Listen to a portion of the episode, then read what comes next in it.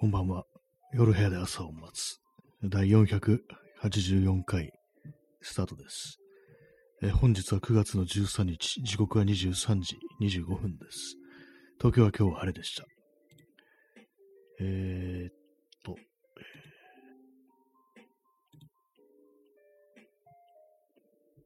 えーお便りをギフトいただきましたので、そちらから、えー読み上げたいと思います。読み上げ上げたいというか、なんというか、えーラジオネームカルシウムさんより中小の名月いただきました。ありがとうございます。ね、昨日の放送終わってすぐ、こうね、いただけたということで、中小の名月、まだなんですかね？まだっていうか、あの、まだ結構月は明るいんですかね？今日はちょっとよく確認しないのでわかんないですけども。はい。えー、9月の13日ですね。して23時25分。ちょっと遅い感じですけども。はい、今ちょっとあの、麦茶の、麦茶が入れてあるコップがこう汗をかいて、水が、水分が、水滴が垂れているので拭きました。はい。えーアイスコーヒーを飲みます。アイスじゃない、あの、麦茶を飲みます。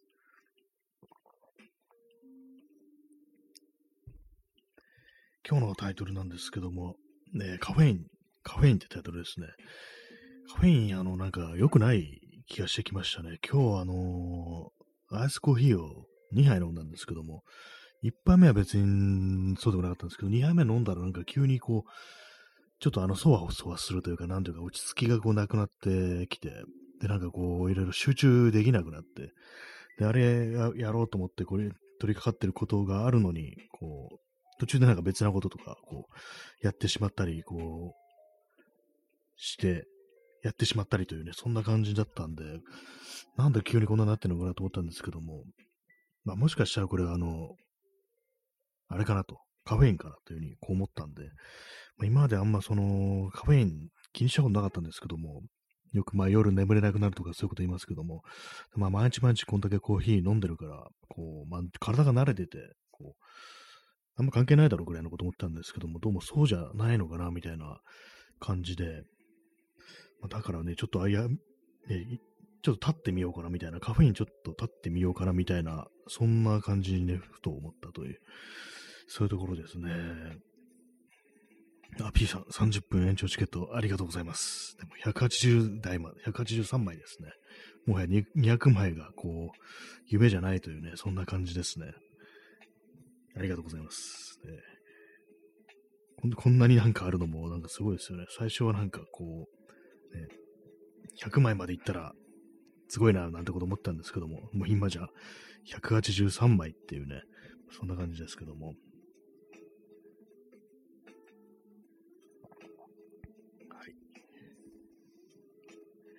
あれですね、まあなんかこう、ログインするとなんか、ね、コインがもらえるってやつはまだ続いてますね。もう2ヶ月以上こう、やってる感じですけども、ずっとこれは続けるんですかね。私もなんかもう3000何ポイントとかもありあるんですけども、あんまこう使ってないんで、多分なんかこう他の人の放送にこう延長チケットでも送ろうかなと思うんですけども、どうもその延長チケットっていうのはそのライブ配信中じゃないと送れないみたいな感じで、なんかね、こう、送れたらいいのになっていうね、まあ、別なギフトを送ればいいんですけども、はい、まあ、そういう感じで、えー、23時28分です。そうですね、カフェインね、カフェインやっぱあんま良くないのかな、みたいなことを、まあ、今までもね、まま毎日普通にこう何杯もアイスコーヒー飲んでたんですけども、今日はなんか妙にこう、落ち着かない感じになって、最近なんかあの、こう、いろいろ自分の状態みたいなものを割となんかこう、観察してるというか、そういうところあるんですけども、なんかあの、ちょっと前まで読んでた本に、あの、先送りをやめるみたいな、なんかそんな感じの、ちょっと自己啓発っぽいね、本であるんですけども、これはあの友人がなんか良かったっていう風に言ってたんで、で、まあそれで読んだんですけども、それ、まあそういうのを読みながら、なんかこう、今なんかこういう風になってるけど、まあ自分はどういう状態なんだろうっていう、まあ観察みたいなことをするっていう、そういう風なね、ことを、まあ、考えてることもあり、まあそれでなんかこう、あ、もしかしたらカフェインかなっていう、ちょっとした気づきみたいなものがあったというね、そんな感じですね。まあ、実際どうなんだかわかんないですけど、まあ、じあれなんですよ、まあ、そわそわしてたりしたのは間違いない。落ち着きがなかったら間違いないって感じで、集中できなくなるというか、まあなんかそういうね、このさっき、ね、言った本の中にあの、あれなんですよね、あの、覚醒のレベルというものは低すぎても高すぎてもいけないっていうことで、あのあれですね、覚醒度が高いと、やっぱりそれあの、す、すなわちそわそわするみたいな、なんかどうもそういうことらしく、なんかあの、あれですよね、元気だからいいじゃないかぐらいのこと思ってたんですけども、どうもあまりにもそういうふうに高すぎても良くない、目パッチリすぎてもどうも良くないみたいな、そういうことらしいんですよね。え、P さん、えー、カフェイン錠剤などはカフェイン中毒になると言いますね。ああ、あり、ありますね。聞きますね。錠剤はやっぱりなんかすごくやばいっていうようなことを、なんかね、前にそのツイッターとかでもなんか話題になったというか、もう何年も前だと思うんですけども、まあ、そのカフェイン錠剤で、まあ、ちょっとはそ依存症みたいになったみたいなことを、体験談みたいなのを書いてる人がいて、やっぱ相当なんかね、カフェインなんて普通ないろんなものにね、こうね、お茶とかにも入ってるし、そこまでじゃないだろうと思うんでっちゃうんですけども、やっぱ錠剤などはね、確かに危ないみたいですね。本当本当の依存症みたいになるってことで、まあ、その抜けるときにものすごく頭がガンガンしたりみたいな、なんかそんなことだとは思うんですけども、まあ、ちょっと気をつけた方がいいかななんていうふうに思いましたね。まあ、でも今日、本当なんか、アイスコーヒー2杯目でそんな感じになったんで、まあど、どうなのかわからないですけども、えー、ちょっと、これからは少し気をつけようかななんていうふうに思います。しかもあれなんですね、そのカフェインだね、でなんか落ち着きなくなったっていうのをきっかけになんか結構そのなんか、それこそね、だんだんだんだんね、なんかこう、嫌な気分みたいなのがしぶ寄ってきて、だいぶね、今日一日すごいなんか憂鬱な感じでこう、過ごしてるというね、今もそうなんですけども、なんかその、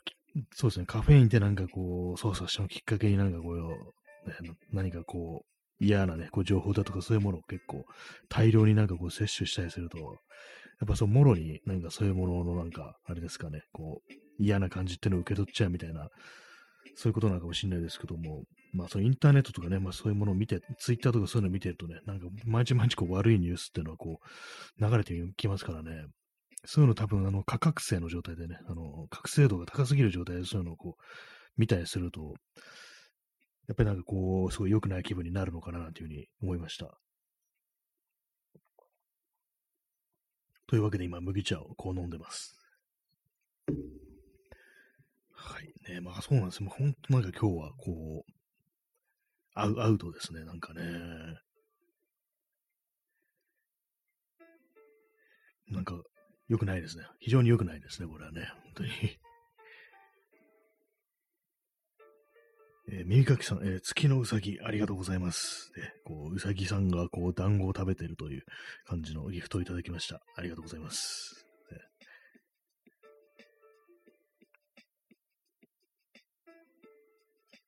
なんかあれですね、ちょっと こういうテンションがこう低いと少しあの黙ったりしてしまうような、そんな感じになりますね。ありがとう。月のうさぎ、ありがとうございます。ね、今日の、今日の月は見てないんですけども、なんか意外となんか外にいたりしても月見ないもんだなと思いますね。別にどっかでなんか目にしてはいると思うんですけども、まあね、暗くなってから外出れば月は出てるはずですから、まあ、時間にもよるのかな。もう少し遅い時間にならないと、こう、ね、あの見やすい位置まで出てこないのかもしれないですけども、まあ、そのような感じで、こう、あれですね。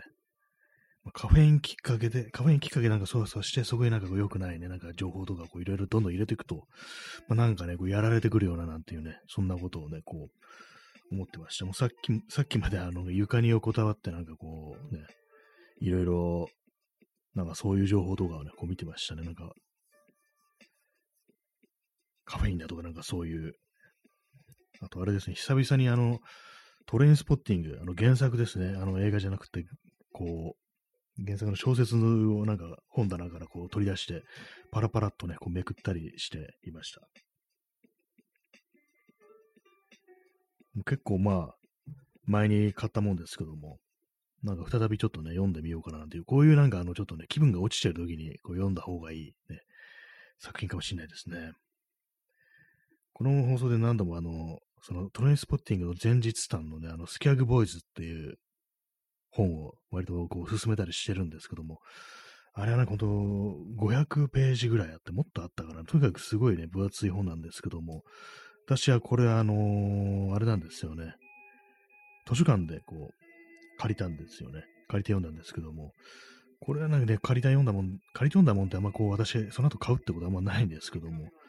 なんかこれはちょっとね、自分の手元に持っておきたいな、みたいなことをね、割と思ったりするんで、そのうち、まあ、ちょっと、買おうかなぐらいのね、感じではいますね。は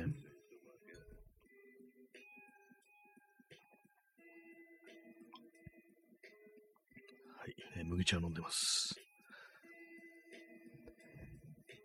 なんか足りないですね。なんかね、こう、コップ一杯の麦茶では足りないような気がするっていうね、そんなあるんですけども。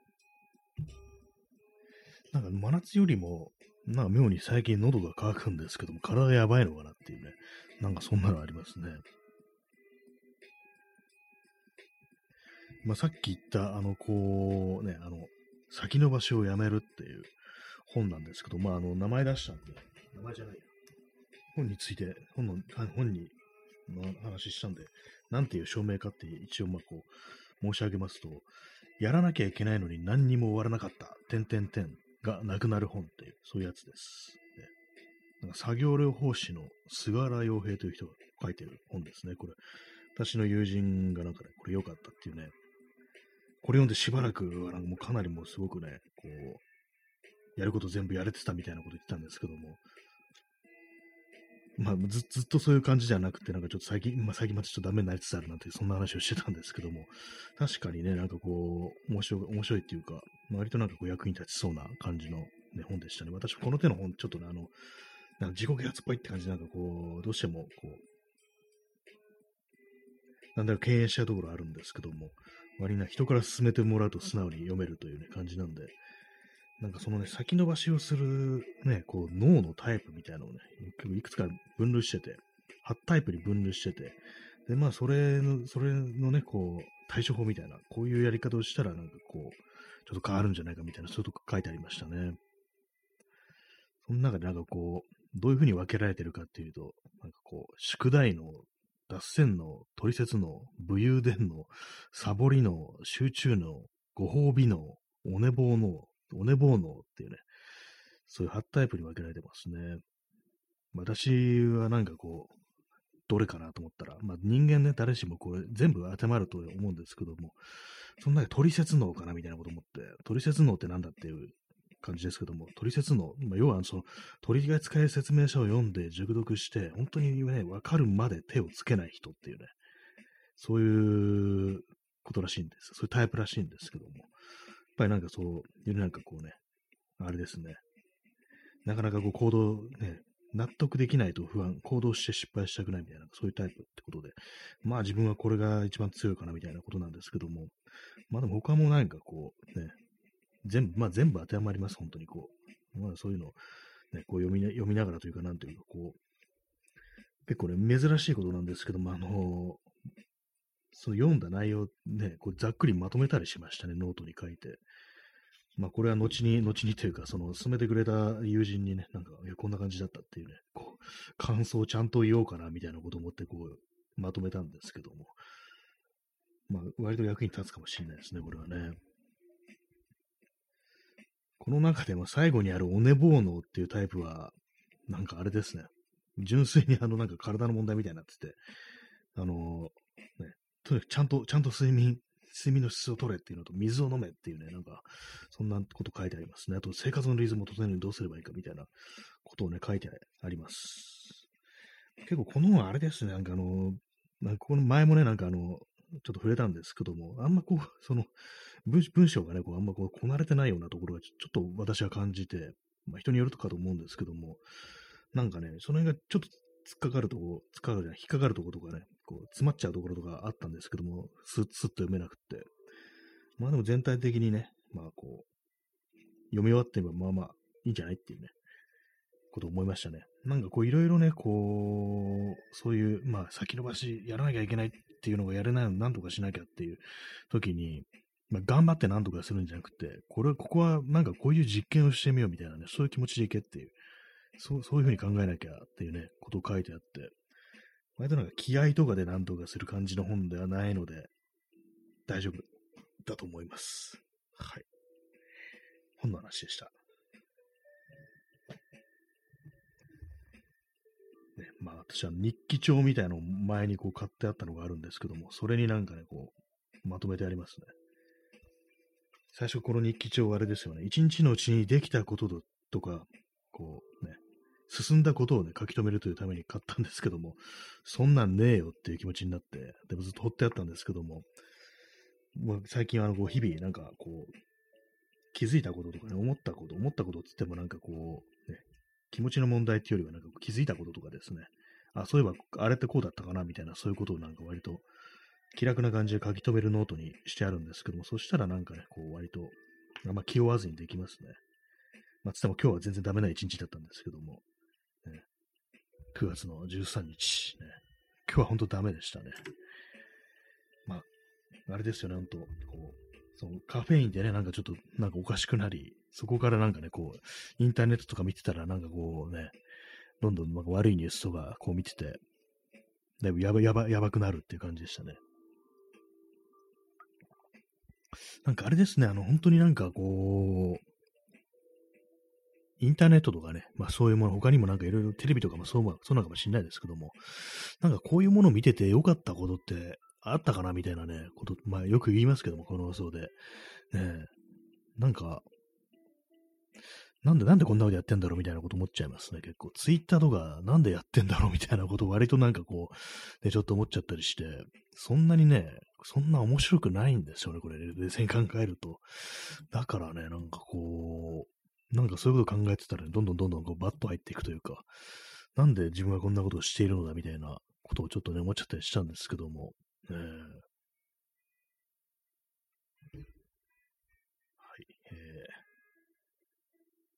麦茶を飲みます。今、麦茶って言葉もなかなか出てこないですね。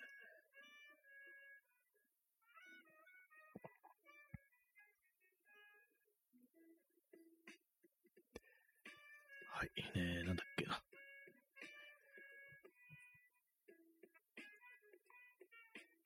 あんまりそうですか。あれが出てこないですね。こう、ね。言葉があまりこう出てこないですけども、まあそういう感じでね、なんかこう、まあ、インターネットね、インターネットってもしかして意味ないのかなみたいな。最近なんかこう、調べ物とかこうしても、まあ、出てこないですよね。基本的になんかこう、クソみたいなこう結果みたいなのが、特に Google とかなんかもう完全終わってるみたいなこと言われて結構長いですけども、私あの、ブラウザのね、Chrome っていうブラウザ使ってて、その拡張機能で、その Google の検索結果から、こう、任意のね、こう、ウェブサイトをね、こう、ミュートするみたいな、そういう機能があるんですけども、U ブラックリストだったから、なんかそういうものがあって、なんかクソみたいな、こう、そのまとめサイトみたいなものとか全部こうね、こう、ブロックしてるんですよね、サイトを。そうするとあの検索結果に出てこなくなるってことやってるんですけども、まあなんかこう全然、あれですね、こう意味、意味が、意味がないというか、なんというか、こう、どんどんね、こう、ね、ブロックしてもブロックしても、どんどんね、ゴミみたいなの出てくるっていう感じで、まあなんかね、あれですね、もうググ、ググるなっていうね、ぐらいの感じにはちょっとなってますね。なんかね、意味がないっていうね。まあ確かにこう最近とかね、こう調べる、なんかこう調べて気になるときとか、まあ、ちゃんと専用のね、専門のなんかこう、サイトというか、それですね、こう、詳しいというか、そういうウェブサイト、サービスのサイト行って検索するだとか、まあ、あるいは場合によってはインスタとかね、こうツイッターだとか、YouTube とかで検索することもありますからね、まあ、そんな感じで普通のなんかもう検索ってものはもう終わってるっていうね、ことをこう思ったりするんですけども、まあ、これも本当になんかもう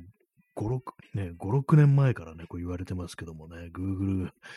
の検索が終わってるっていうのは、まあ、それだけね、こう、ね、やってもね、立っても変わらないってことですから、まあ、本当諦めた方がいいのかなっていうね、感じですね。えー、チャンツさん、えー、あ、そのブロック機能いいな、使わせていただきますってコメントしようと思ったら、ブロックしてもキリがないんですね。そうですね、まあ、えー、まあ、キリが、キリがないけど、まあ、でも使わないよりはマシだと思います、本当に。これは。本当なんかね、こう まあ、有名なウェブサイトとか一回、あのー、あれですからね、こう、ブラックリスト入れちゃえば、まあ、出てこなくなるんで、で、まあ、その、ね、ブラブロックしてるサイトをね、再表示するっていうのも、基本的にワンクリックでこう、できるんで、あんまこう邪魔にはならないので、入れてもいいと思いますね。そうなんですよね、本当にこう、ほんとゴゴミしかないっていうね、感じで、えー、チャンツさん、えー、草、ありがとうございます。そうですね、笑っちゃいますよね。この せっかくね、使えるなと思ったら、なんかほんとキリがないという感じでね、次から次へという感じなんですけども、まあなんか、こう、まあ、検索云々のもんじゃな問題じゃなくって、基本的にあれですね、なんか、インターネット自体がクソなのかなみたいなことでちょっと思っちゃいますけども、ねなんかでもこういろいろ検索してみるとね、なんか同じように思う人結構いたりして、ね、Google 検索結果がね、ダメだとか、となんかもうシンプルにね、インターネットとかなかった方が良かったんじゃないかみたいな、そういうことをね、言ってる人だとか、あとまあなんかね、ガラケーの時代が懐かしいっていうふうにこう、ね、言ったりしてる人もいろんな人がいて、まあみんなまあ疲れてたりするんだろうなっていうね、ことはまあ、ちょっとね、思ったりしますね。ほんとなんかね、いろんなとこでその自分のこう、ね、こう、目に入ってくる情報っていうものをなんか自分の力でこうね、コントロールしなきゃいけないっていう感じにはなってますよね。ツイッターとかでもそうですけども、本当になんか普通にフォローする人を選ぶとか、そういうのにね、こう、とどまらず、なんかこう流れてくるニュースとかでもね、何かこう本当にこう、あんまね、こう、目に入れない方がいいようなものっていうのは、まあ、こう、あったりしますからね。そういう時に、こう、ミュートだとか、ね、ブロックだとか、まあそういう機能を駆使していかないといけないというね、そうそうでもしないとなんかこう、ね、死ぬぞっていう感じですね。基本的にはも入ってくる、ね、目に入ってくる情報、頭に入ってくる情報っていうのはちょっと多すぎるっていうのは本当にまあこう、あるんでね。何なんですかね。本当なんか毎日嫌になっちゃいますよね、本当にね。なんかこうじ、こういう話で、なんか自分だけがなんかそういうふうに思ってるみたいで、みんななんか平気なのかなっていうふうに、どうも思いがちなんですけども、ね、結構その、あの、ツイッターとかで、あのね、バトルしてる人、なんかね、よく気狂わないなってことを思うんですけども、まあ、狂ってるのかもしれないんですけども、すでに。ね、あれなんか本当に自分だったらもう耐えられんなみたいなことは、まあ割とこう思ったりしますね。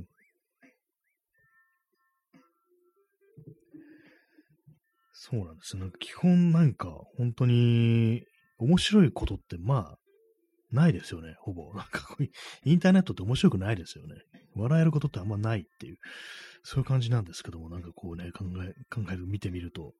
あれ、冷静に考えたらなんか、永遠に、永遠になんかこう、胸くそ悪いんだけど、これ何っていうね、ことをね、なんかどうも考えちゃったりしますね、本当にね。昔なんかもう少し笑ったりしてることとかあったような気がするんですけども、今ずっとなんか苦虫を噛みつぶしたような顔しちゃいますからね。えー、チャンツさん、えー、全然平気じゃないです。疲れちゃう、インターネット。そうですよね、本当にね。なんか、これはね、行かれてるっていうね、ことはね、思いますね、本当にね。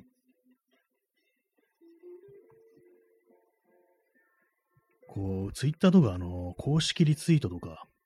いいねの機能をなくしてはどうかってことをね、結構思ったりしますね。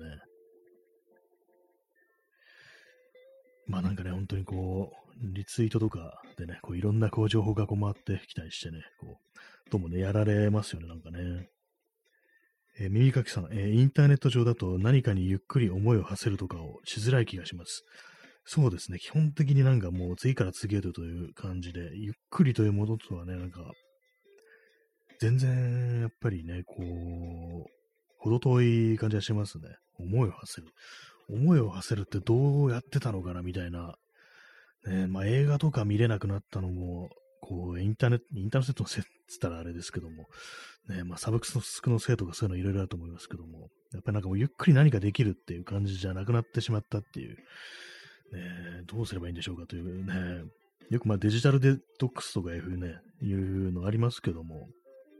結構海外のね、いわゆるなんかセレブとか呼ばれてるような人たちは、割となんかそんなことをやる人もいるらしく、で、まあ自分のアカウントの運用はなんか人に任せて管理してもらうっていう人もいるらしいですね。結構なんかもう4年ぐらいね、なんかこうインターネットを経ったら、だいぶね、変わったっていう風にね、なんかこう、ちょっと名前忘れちゃったんですけども、誰だったか、そういうなんか女性のね、なんかこう、有名人の人がいて、アメリカだったと思うんですけども、まあなんかね、そういう風に、まあそれでも4年かっていう感じしますよね。4年もや経たないとちょっと、本当に健康になれないのかなみたいなこと思うんですけども、まあでもそこまで毒、え回った毒はなんかどうしようもないみたいなね、そういうことなのかもしれないですけども、なんかね、やら、やられますよね、本当にね。でもなんか本当にこう、あれなのが、ね、こう、インターネットなしでは、うまくね、こう、いかんというね、とも。それなんか前提でなんかね、すべてこう、世の中動いてるっていうね、風にこう、なってますからね、本当にね。え P さん、え、インターネット上でゆっくりと言っても、ゆっくり音声スピードを変えて喋るコンテンツだけ。あ そうですかゆっくりボイスってやつですかね。インターネット上でゆっくりと言っても、ゆっくり音声スピードを変えて喋るコンテンツだけとかなんか、今全然これ似てなかったですけども、なんか、ね、あの、ゆっくりボイスってやつですよね。あれぐらいしかないですからね。あれはまゆっくりじゃないですね。まあ、そういう、そういう意味ではゆっくりじゃないと思うんですけど、由来は。まあなんかね、こう、ゆっくりしたインターネット、遅いインターネットってものはあるのかなっていうね、ことは思うんですけども、まあ、比較的、こういうラジオだとか、ポッドキャストは、うん、まあそうなのかなっていう、まあ人には、人によりますけども、えー、まあでも、ポッドキャストもね、早送りとかできちゃいますからね、こう、再生速度ね、上げてっていうことありますから、あれなんですけども、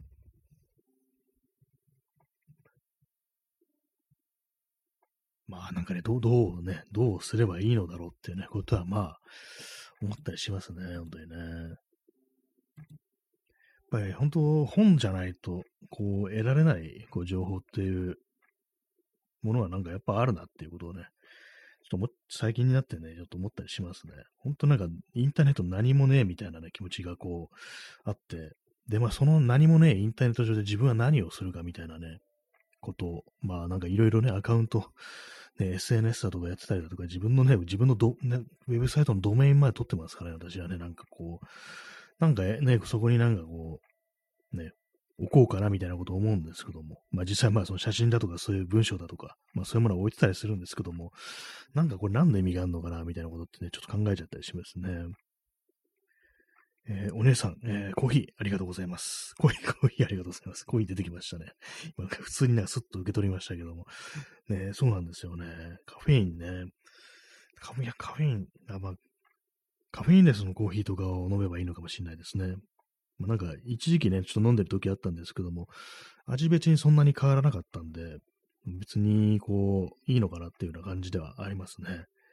まあ、コーヒーじゃなくても何かね、こう水分なら何でもいいのかなっていうようなことはまあ思うんですけども、まあでもコーヒーのね、コーヒーは、こうあれですよね、体にいいなっていうね、そんなのもありますからね、基本的に、こう、まあ、血糖値を下げるみたいな、そんな効果もあったような気がするんですけども、基本的になんか毎日飲んでると、何らかのね、こういう疾患のなんかリスクみたいな下がるみたいなデータっていうのは結構定期的に出てくるんですけども、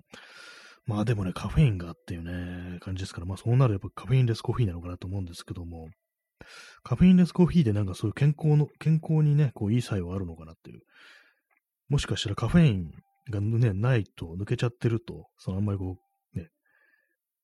健康にいい成分というものが抜けちゃうのかなっていうね、そんなこと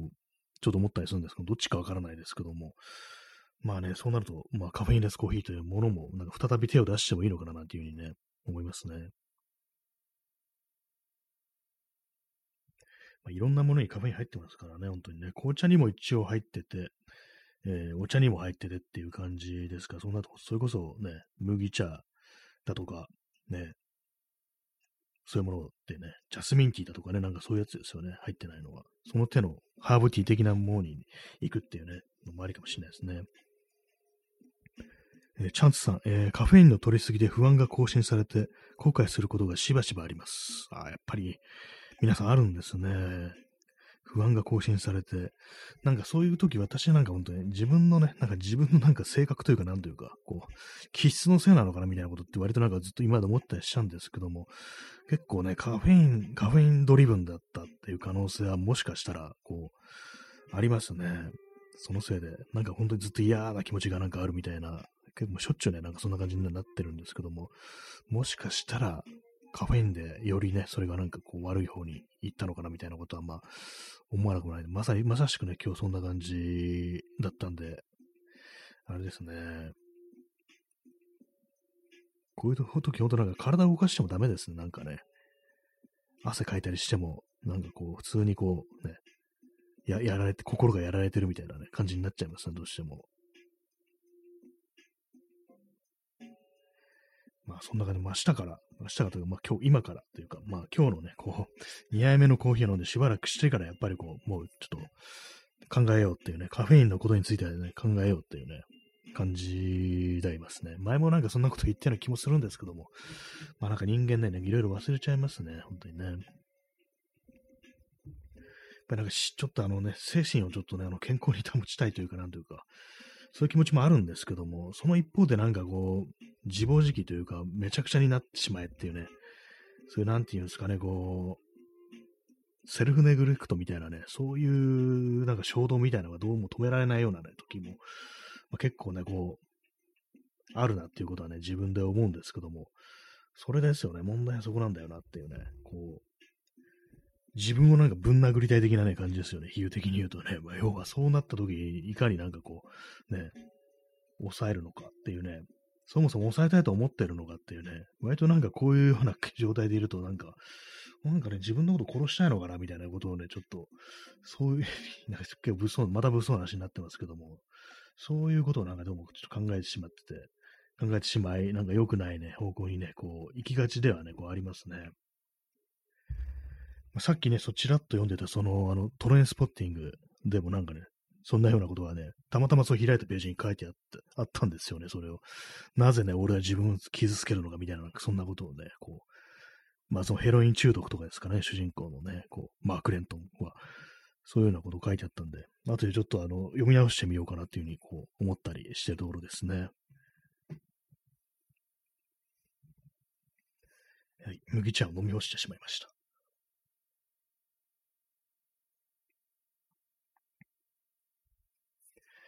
あれですね、こう自分に対するなんかこう攻撃性だとか、あとまあそういうセルフネグレクトみたいなね、そういうやつってなんかあれですよね、どう、どうすりゃいいのかなみたいなことはね、ちょっと思ったりするんですけども、なかなか解決方法みたいなのがこう、ね、見当たらないような感じではありますね。そさっきね、こう話したみたいな、こう、先送りだとか先延ばしの癖をやめて、なんかこういろいろね、こう、なんていうか、こう、地道地地道にって言ったらあれですけども、ね、なんか少しあのね、こう、生産的、生産的って言うとちょっとあれだな、なんかいろんな、ちょっと難しいですね、これね、なんか、もう少しなんかこうね、こう、まとまったことを考えるというか、何何かこう、ね、一つ一つね、こうこなしていくというか、まあ、そんな感じのね、状態で、になろうっていうね、気持ちがまあ、あるときと、その反対方向にね、めちゃくちゃ触れるというね、こう自分をなんか、ね、こう、めちゃくちゃに自暴自棄みたいな、なんかそういう風な気持ちになることもあり、だからまあそれはまあ両方のね、こう、あれですけども、両極っていう感じですけども、なんか、ね、どどうすりゃいいのかなみたいなことは思いますね。まあ、なんですかね、こう、私はドラッグとかやらないですけども、酒もね、こう、タバコもやらないし、ドラッグもやんないのになんかこう、なんかどうもジャンキー体質だな、みたいなことはね、思っちゃうんですよね。ほんとなんかこう、こういうところになんか普通に、まあ、あの、そのドラッグとか手に入るようなね、外国外国、つまあいろんな国ありますけども、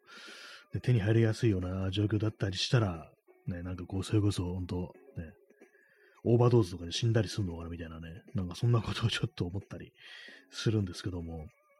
あれですよね、なんかちょっと前のね、この、この放送でも何度か言ってますけども、なんかめちゃくちゃ醤油ぶっかけて飯を食うみたいなね、そういうなんか異常行動があるっていう話をしましたけども、あれもなんか本当にね、こう、ドラッグとかをね、やる人間だったら、もうオーバードーズとかでね、こう、死んでるっていうね、そういう風になってもおかしくないような、そのぐらいのなんかこう、極端なことをやってるっていうね、ことなのかもしれないですね。だからもう外海外、ね、いた海外というかなんか、そういうなんか危険なね、物質とかが手に入りやすいところに、簡単に手に入るところに、こう、たまたまね、生まれてたとしたら、もう死んでたりすんのかなみたいなことは、ちょっと思わなくもないところでありますね。あと銃ですね。銃がね、こうね、簡単に手に入るなんかアメリカみたいな感じのね、それこそあの、ウォルマートで、ね、3000円ぐらいで、ね、こう38口径のリボルバーが買えるっていうね、感じのね、ところに住んでたら、こう、もうなんかこう、むしゃくしゃして 自分の頭を吹っ飛ばすみたいな、なんかそういうことをめちゃくちゃやってそうな気がするんですよね。なんか落ち込んでとかね、なんかそう、こう、死にたいとかじゃなくて、なんかムカついてなんか自分の頭を、に銃弾をぶっ放すみたいなことめちゃくちゃやりそうな気がするんですよ、自分の場合は。なんかね、まあ、そういうのもあって、この国に銃がなかったおかげで、こう、ドラッグが手に入りにくいおかげで、なんかちょっと生きてたりしてなんてことをね、なんか少し考えるようなこともありますけども、ね。ねあれですからね、スーパー、スーパーで銃売ってる国ですからね、アメリカ。まあ、州によると思うんですけども、なんか3000ぐらいで買えるみたいなね、ことをなんか聞いたことがね、こうありますからね。今、大麻は、あの、合法で、あの、1500円で5回分ぐらい買えるとかなんか、なんか誰かが、誰かミュージシャンが、ラッパーがなんか言ってたような気がするんですけども、アメリカの。ね安いなと思いましたね。まあ、あれはまあ合法だからいいんですけども。酒よりもなんかね、こう、全然体に対するダメージが、なんかこう、あれですよね。なさそうですからね。まあ、それでも、まあ、あの、車の運転とかね、こう、しちゃったらね、危ないらしいですけども。えー、右垣さん、えー、あの醤油飯の話、たけしがアパートでそれをやってる映像が脳内で再現されました。スピーディーに飯を一気に捨てて、バタンとドアを閉めてタイトルが出る映像。ああ、そうなんですね。たけしだったんですね。たけしがブワーってあの、あれですね、こう、め、あの、あれですからね、あの、醤油差しじゃなくて、ボトルから一気にいってますから、私の場合、ドバーってかけてますからね。それで、こうね、やって、で、まあ、一応食べるんだけども、なんかの、ね、あ、ちょ、しょっぱすぎて食えねえわ、みたいな、なって、で、こう、スピーディーに飯を一気に捨てて、バタンとドア閉めてタイトルが出る映像。これは結構ゴミ箱に直で捨ててる感じですよね。スピーディーに行ってるところでね。あるいはまあその三角コーナーにドバってなんか行く感じですね。確かに、そんな感じで。まあ、具体的に私は、あの、ビニール袋の中にね、ドバッという風にね、こうやったんで、まあね、そういう感じだったんですけども、ね、バタンとドアを閉めてタイトルが出るっていうね、夜部屋で朝を待つっていうね、感じですかね。なんかどっかに出ていくっていうね、感じで、なんか、今からなんか通りまでもやるのかみたいな、なんかそういう感じの、ね、あれですけども、なかなかちょっと面白いですね。たけしが、たけしだったんですね。すごい勢いでっていうね、感じで。えー、お姉さん、えー、箸もシンクに投げ捨てるんでしょうか？なぜ、なぜ分かったんでしょうか？私が箸をシンクに投げ捨ててるところが、ね、バンってなんかこうやってっていうね、感じで、それは本当そうでしたね。もう、もうええわ、みたいな感じで、ね。前にあの、あれでしたね、あの、ちょっと箸がね、古くなったんで、新しいものに変えたって話をしたんですけども、まあ、その時はね、その箸捨てる時は、あの、バキって二つに折って、こう、バンってなんかシンクに 投げましたね。ちょっと危ない人になってますけども。まあね、そういうところがね、こうあるんですよね。そんな、まあそんな感じですね。まあ、同じです。箸をシンクに投げ捨ててますね。まあその後洗ったりするんですけどもね。あの、まあそういう感じでね、割とまお二方のね、こうイメージというものは結構正確ではあると思います。まあ私はたけしではないんですけども、ね、ここで私がたけしだったというね、何かこう、そういうオチがついたら面白いんですけども、えー、まあ、そうなんですよね。まあそういう異常行動をね、異常行動をとってるというね、感じなんで、まあその私にとってね、こう、しょね、こう、外国のね、なんか映画に出てくるようなね、こう、ね、登場人物が、こう、麻薬をやったりする、あれのね、こう、あれ、自分なりの、あの、あの行動が、あの、自分ね、こう、醤油飯なのかなっていうふうに、こう思ってます。ね。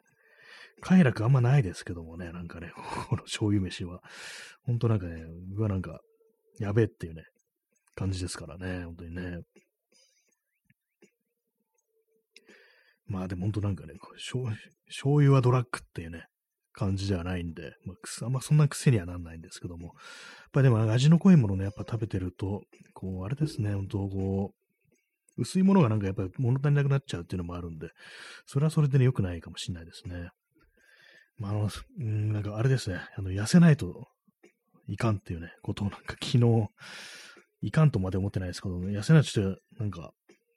あれだなってことは、昨日あの風呂に入ってと思いましたね。鏡に映る自分をね、ちょっと思って、こう、ね、思いましたね、本当にね。まあ別にあんまこうやる気ないんですけども、なんか結構もう最近も自暴自棄投げやりな、最近というかもう今日は特にそういう感じなんで、なんかね、こう、どうね、どうすればいいのかみたいなね、ことを思ったりしつつ、まあとはいえね、そんな感じなんかこう、本とかをね、読んだりするわけですよ。なんかこう少しでも今の状態を改善できないかみたいな本を読んだりして、それなりに何か試みみたいなことはしてるというね。で、その一方でなんか醤油飯だとかね、なんか、そんなことをしたりしてるっていうね、なんかやき、やけくそなね、なんかそんな行動も取ったりするという感じで、なんかね、どうなんですかね。こう、自分に対する、こう、殺意みたいなものが、こう、あるんですかね。あるんですかねって言われてもってね、感じですけども。まあ、そこをなんとかできないと何かこう、あれですよね。本当こう、日々愉快に暮らすっていうことが、まあ、難しかったりはしますよ、本当にね。今日起きてすぐに、こう、あれなんですよ。まあ、枕元にさっきね、こう話した、その、先延ばしがどうの頃の本がね、こう置いてあったんで、で、まあちょっとまとめ足りなかったところがあったんで、パパッとこうめくって、そこでね、こうね、メモったのが、自分にとっての充実を再設定するっていうね、言葉なんですけども、こんなことをね、書いた日にね、なんかこうめちゃくちゃなね、なんか感じでこう、ね、ダメな一日になってるというね、それがなんかこう、非常にこう、ね、痛々しいような、なんかそんな気がしますね、なんかね。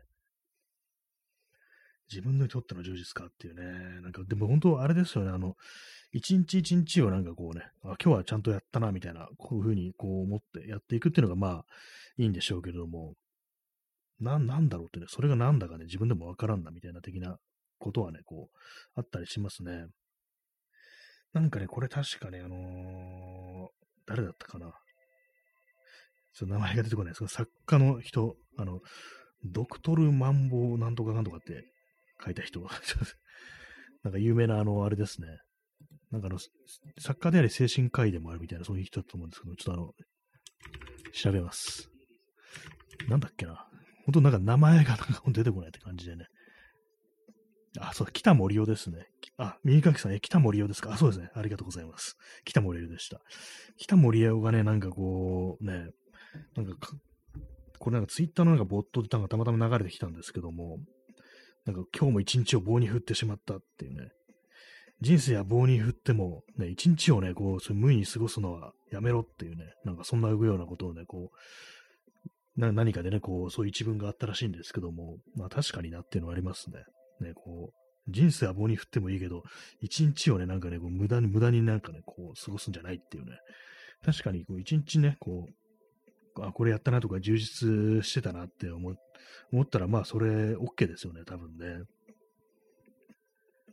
えー、P さん、えー、斎藤茂吉の息子。あ、そうなんですよね。なんかあの、名字が違うから、あの、ね、名前が違うから、ちょっとわかんない。けど知らなかったんですけど、どうもそうらしいですね。斎藤茂吉の息子ということでね、こう、まあ、そんなようなね、ことを言ってたらしいんですけども、ね、まあでもその充実ってなんだみたいなね、ことってちょっと思っちゃったりして、まあそれをなんかこうね、こう、あれですよね。あ今日あれですよねって止まるのが多いですね。まあそんな感じですね。そんな感じですねっていうね。えー、P さん、えー、金持ちのボンボンって思ってしまう。まあやっぱそうなんですかね。まあ医者ではありますからね。父親もね、こう、医者でありね、息子である、ね、北森山もまあ医者であるということでね、まあ確かにそういうところは、まああるなという、ね、ところなんですけども。ねなんかこう、我々が参考になる人間というものはこういるんでしょうかっていうね、感じですけども、ね、それこそトリスポッティングに出てくるようなね、こう、人々っていうね、感じですかね。北森を、本名、斎藤総吉、東京青山生まれっていうね、ことですからね。東北大学医学部を卒業ですからね。だからまあお医者さんですからね、まあ、まあまあのね、こう、まあ、家家柄というかなんというかね、こう有名人の息子ではあるという感じですからね。まあ、まあでもあれです、そうですね、そうね。一日がね、こうどうも、なんかこう、うまくいかんというようになると、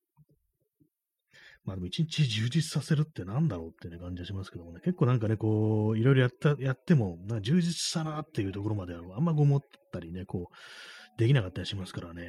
本当の充実ってなんだろうみたいなね、まあ、人と会ったりすればなんかそれなりにこう、なんかね、こう癒されるところだとか、ああ、なんか良かったなみたいなこと思うんですけども、充実というなんか言葉は結構重いような気がして、なんかね、確実に結果が出たというか、まあ、結果に、へのなんかこう、一言っていうね、こう、結果への道筋がなんか立ったみたいな、そういう一日がなんかこう、まあ、結果結果って言うとちょっとあれですけども、なんかね、難しいですよね。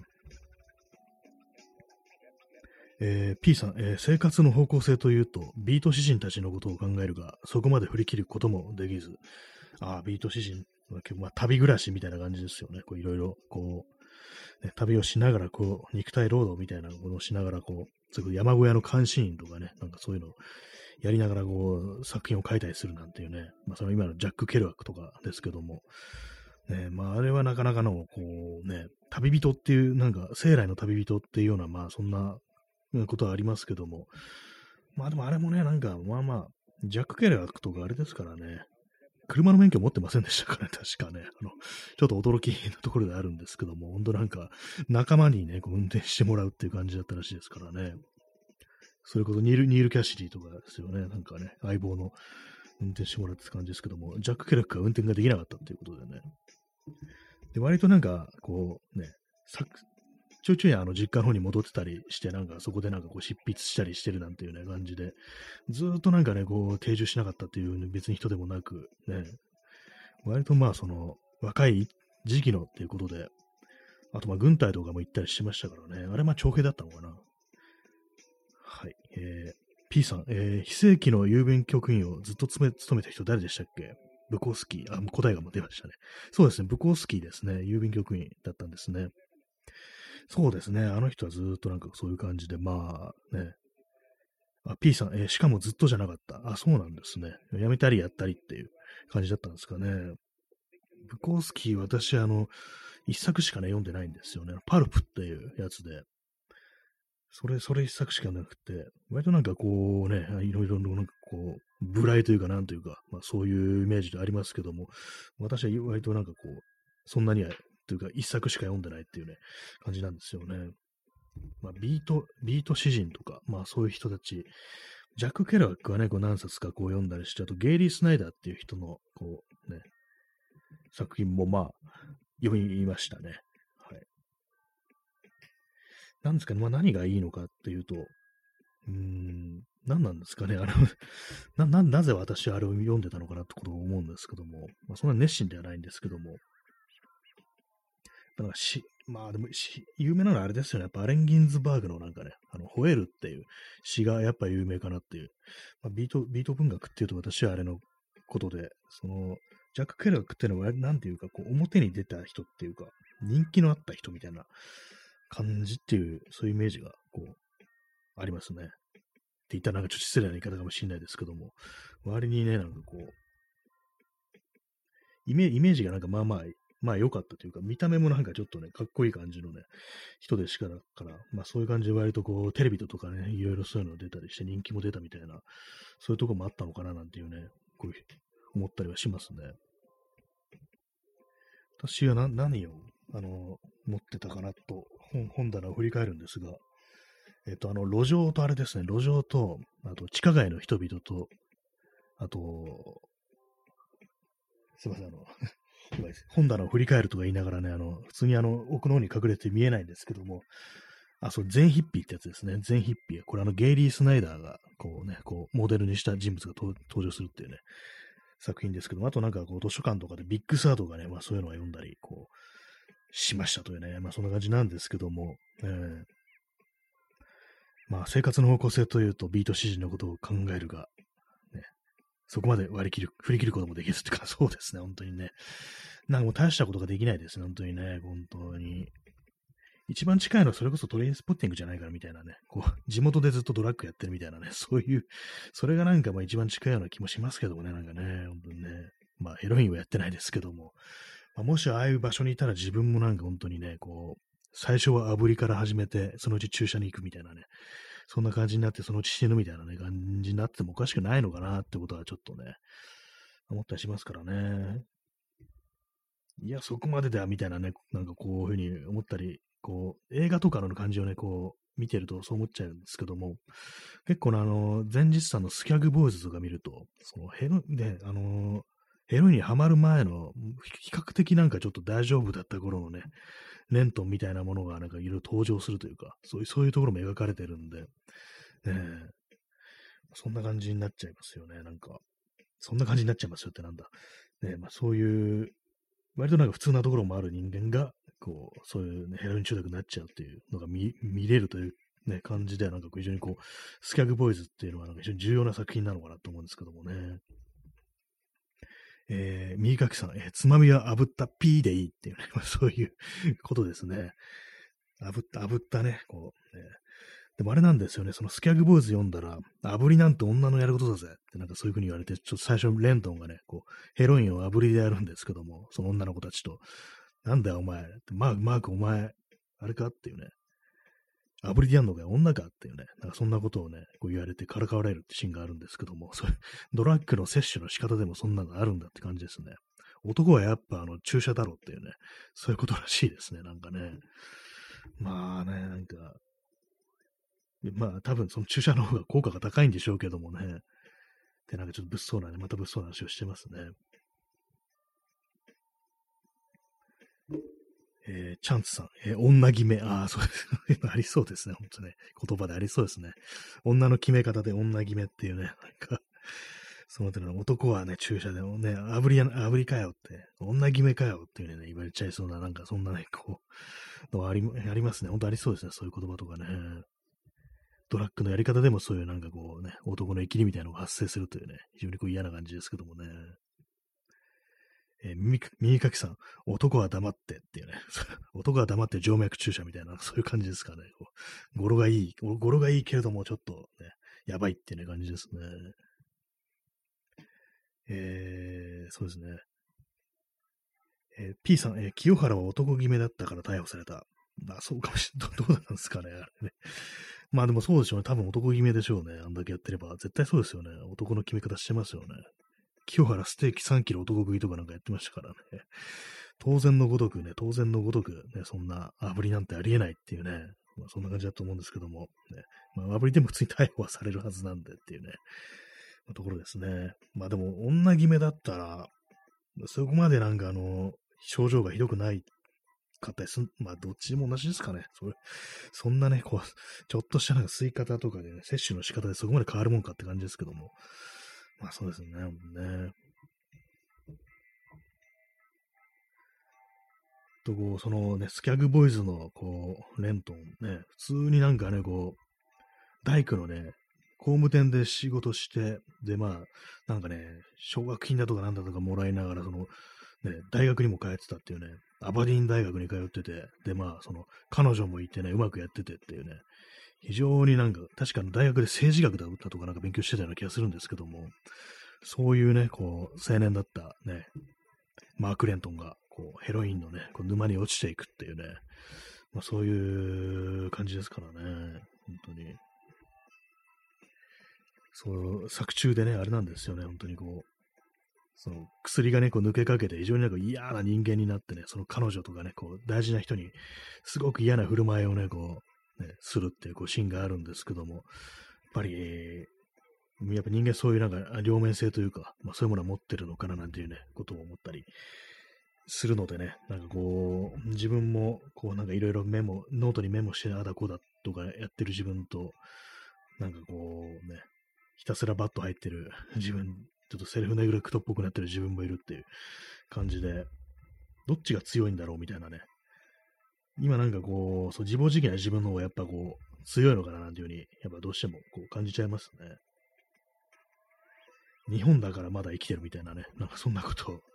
外国だったらもう男、男、男決めで死んでるか、こうね、銃使ってるかっていう。ね、銃はもう確実に持ってそうですね、本当にね、そんなね、こう、手に入りやすいなら合法ならっていう感じですけども、まあでもどうなんですかね、あれも、結構、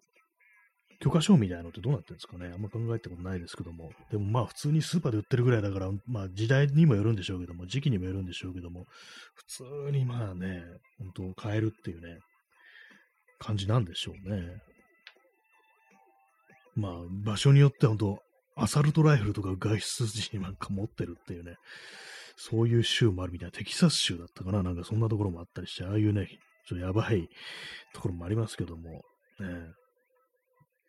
まあそんなことで自分はなんか撃ち殺される側かもしれんぞっていうね、そヘイトクライムみたいのでね、なんかこう普通になんかね、こう、アメリカに生まれてたらって言いますけども、アメリカの何人だって感じですからね、アジア人なのか何なのかっていうね、こ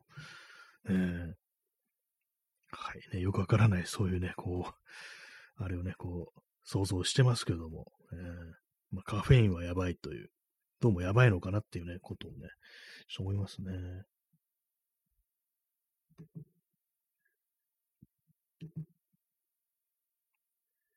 はい。ねえー、時刻は0時20分ですね。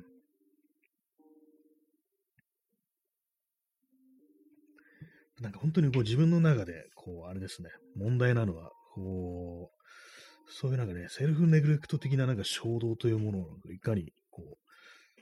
う、ね、飼いならすったらあれですけども、それをどうにか、こうした方がいいなっていう、そういうことはやっぱりこう思いますね。まあ本当はずっとそうだったわけではないんですけども、本当なんかこう、ね、一回そういう風になるとなんか癖になる的なね、ところはちょっとあるかもしれないですね。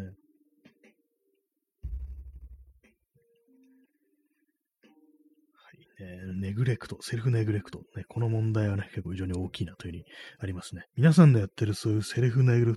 レクト的な行為だとか、なんか、アディクションだとか、まあそういうものをね、こう、ありましたら教えてください。えー、三垣さん延長して、ありがとうございます。ちょっと延長させていただきます。ね、こういうリクエストがこういただけると、なんか嬉しいですね。ちょっとま、なんかまだ生きててもいいのかなぐらいのね、そういうことを思いますね。っていうと大げさですけどもね。はい。ね1時間延長させていただきました。30分延長させていただきました。ね、チャンツさんやったありがとうございます。ね、ラジオ道具の子供が拳をね、両の拳を天に向かって突き上げてるというね、そういうものですけども、ね、本日も、もうもう30分お付き合いくださいというね、感じでね、こう、こめかみにね、銃口を当てながらお送りしてる、そんな感じの配信なんですけども、えー、そうですね、ほんとなんかね、あ、P さん、30分延長チケットありがとうございます。もう使ったそばからいただけるという感じでね、こうありがたいです。あ、チャンツさん30分延長チケットありがとうございます。もう180、185枚という感じでね、なんか嬉しいです。ありがとうございます。ね、なんかこう、本はね、なんかね、こう、割とこういうのをね、読んだりしたりするんですけども、あと今もう一冊読んでるのがあって、こう思考の生理学という本で、これあの、富山茂彦というね、人の、こう、非常になんか、まあ、有名なね、こう、作作品というか、まあ、本らしいんですけども、まあ、どういう本かとね、こう言われると、なんでしょうか、こう、まあ、学問だとか、そういうののね、心構えみたいなことだとか、何かね、取り掛かるときに、仕事だとかそういうときに取り掛かるときに、どんな感じでこうね、こう、やるかみたいなとか、まあ、頭の中でどういかになんかこうね、こう考えを整理するかみたいな、まあ、それこそあの思考の整理学って、まあ、タイトル通りですね。そういうものなんですけども、まあ、これ今ね、ちょっと読んだりしてるところですね。まあ、ちょっとあの古い本なんで、まあ、その辺なんかね、ちょっと時代のあるあるのかもしれないんですけども、これはいつ出たのかな？あ、お姉さん、えー、うおー、ありがとうございます。うおーのギフトありがとうございます。赤いね、赤い文字で、うおーというね、おたけびがこう、いただきました。ありがとうございます。えー、P さん、えー、どこがタイミングを決めて耐久配信を？ああ、そう、リクエストありますか？そういう。そう言われると、あんま考えたことなかったんですけども、今ですかギャギャグだと思って、こう、そういう感じで捉えたんですけども、そうですね、耐久配信ね、どう、やったらどうなるんだろうっていうね、ことはちょっと、そうですかね、今、今なんかこう、初めてね、そのリ、リアルにこう、思ったんですけども、ね、どどうなるんでしょうか、内容ね。大変、72時間とかですかね。これ、やばいですね、本当にね。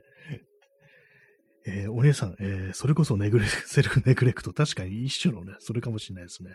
もうすべてをね、こうもう諦めて全部配信するっていう、そういうね、非常にこうやばいね、こう、体がボロボロになるみたいな、寝ないでずっとなんかやってるみたいな、そんなんだったら、ちょっと面白いといえば面白いかもしれないですけども、何かちょっと開けるのかもしれないですね、逆に。えー、チャンツさん、えー、自暴自棄な気分になったら耐久配信。ああ、確かにそういう感じで何かこ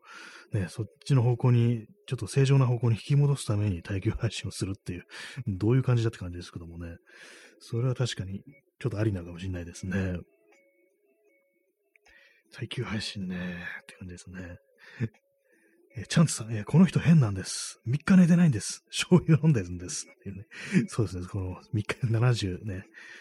80何時間とかでそういうね、配信をやったりしてっていうね、それも面白いかもしれないですけども、ね、途中で醤油を飲み始めるっていうね、着付けに醤油を飲むなんていうことをやり始めそうですからね、さすがに3日寝てないとおかしくなるとは思うんですよね。本当にね3日寝なかったことないですからね、基本的に。1日、1日寝ないってことも多分、まあ、ないんじゃないかなと思いますけどもね、基本的に。でもね、一切のっていうね、感じだよね、こう。1時間2時間とかまあ寝てるっていうのはね、感じることがあると思うんで。はい。ね、まあそういう感じ。本当なんかもう、もう終わりだってなったらなんかそんな感じをね、この3日間耐久配信みたいなね、なんかそんな感じのことをやるかもしれないですね。それ付き合う方も基本的に大変ですけども、基本的にね。そうですよね。人の放送を聞き続けるってのもなかなかこうね、大変だったりしますからね、長いとね。他のね、人の放送を聞こうとして、こうまあ、録画とかで、アーカイブとかで、ね、あの、3時間とかあると、うおってなりますからね。絶対まあ、こっちはね、あの、後から聞いてるから途中で切れるんですけども、一時停止できるんですけども、ね、リアルタイムで聞くとなると、まあね、なんかこう、ね、付き合わせる、付き合う人も大変だっていうね、感じでね。まあでもこのね、ラジオトークというか、まあ、配信文化、まあそういうことやってる人もまあいるんでしょうしね、まあそういうの見たことはない、聞いたりしたことはないですけどもね。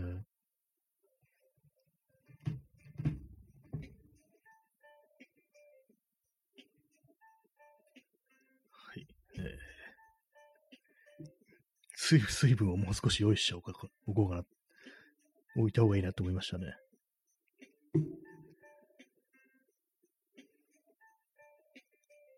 何の話をしようとしたのかな。そうなんですよね。そう、セルフネグレクトってものは、まあ、こう、非常に、こう、ね、すぐにね、こう、そばに、こう、忍び寄ってくるというね、まあ、そんな感じですね。まあ、私にとってはって感じなんですけども。えー、耳かきさん、えー、たまにラジオトークで48時間配信とか24時間とか見かけますね。あそうですね。確かになんかアプリ開いてね、トップとかね、こう 見ると、うわ、なんかやってるみたいな感じで、実際聞いたことないんで、ね、あれはなんかど、一体ね、どんな感じの内容なのかっていうことはわからないんですけども、なかなかのもんですよね、本当にね。えー、お姉さん、えー、寝て起きてまだ配信してる人を見るとなぜか安心します。あ、そういうこともあるんですね。うわ、この人まだやってるみたいな。結構あの手のなんか文化っていうのは、その生活音垂れ流しみたいな人もまあいたりしますからね。なんかこうやったまま、やり、やりつつ寝るみたいなね、こう人もなんかこう、いるみたいなね、なんかそういうどうも文化あるらしく、配信っていうのには、私はなんかその辺のことはもうこう、ね、聞いたことあんまなくて、ね、知らないんですけども、なんかそれならわかるけど、なんか結構ね、あれですよね。なんかやばい音が入ってしまうのではないかみたいなね、自分のプライベートな音が入るので、まあちょっと抵抗あるみたいな私はね、気がするんですけども、ね、そこ寝てた寝言とかもありますし、ね、なそれなんかちょっとね、変なこと言ってしまったりね、こうするっていうのはね、こうありそうですからね。えー、P さん、今からトイレ行きます。かっこ、排泄音声。まあ、まさしくそれですよね、本当に。まあそういうのをね、まあ実況してる人も、まあ中にはこう、まあいるんでしょうけども、それはなかなかこう、ちょっと振り切ったね感じでありますよね。自分の排泄してる音声、まあ聞こえるものでありますけどもね、日々の暮らしとかでね、なんかこう、まあでもなんかもう不特定多数にっていうね、ことはね、まあないですからね、本当にね。今からやりますっていうね、そんな感じのことはまあ、ね、そうはないっていうところなんですけどもね。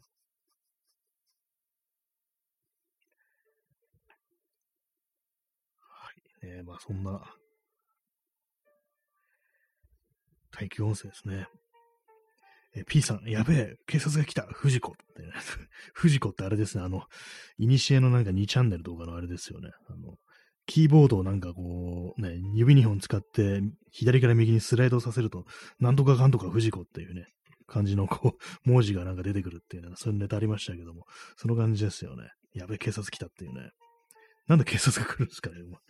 この放送警察来るとなったら、ね、なんかやらかしたのかなみたいなね、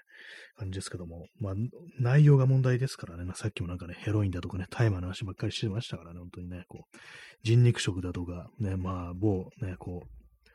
元 prime minister のね、こう、死に様だとか、そんな話ばっかりしてますからね、そのうち警察が踏み込んできて、スワッティングされるかもしれないな、なんていうね、ことは、ちょっと思わなくもないですけども、えー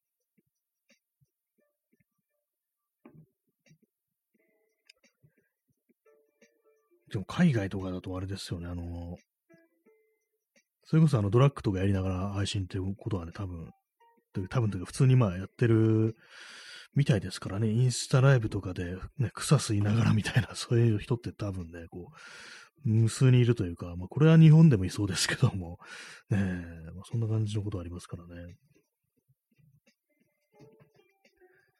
まあでも本当なんかあのー、コロナもね、こう初期、あのロックダウンとかなんかやられた時は、その私がこう、インスタとかでフォローしてる、ね、外国の人たちが結構その、まあもう、草吸ってなんとか乗り切ったみたいなこと書いてるね、人、ストーリーズとかなんか書いてる人結構いたりして、やっぱりこう、そうなんだなっていうね、ああいうの乗り切るのに何かしらやっぱ使ってっていうね、ことがあるんだなって思うんですけども、実際はなんかそういう沈んだ気持ちをなんとかできるもんなんですかね、ああいう大麻っていうのは。なんかまあ、場合によっては本当なんかこう、より悪い方向に行っちゃうっていうのをね、なんか聞きますけども、ね、バッ、バッと入るってね、やつですよね、いわゆるね。まあ、それも、あれですかね、あの、合法で、まあなんかこう、ね、全然まあ大丈夫だよって感じのところでやってれば、まあ、まあそういうふうにはなんないかもしれないですね。犯罪だと思ってやるとなんか変な方向行きそうですからね。そんな、それこそ勘繰りとかじゃないですけどもね。えー、P さん、えー、公安の監視、共産党の事務所に登記長期を違法に仕込んだように、ああ、こ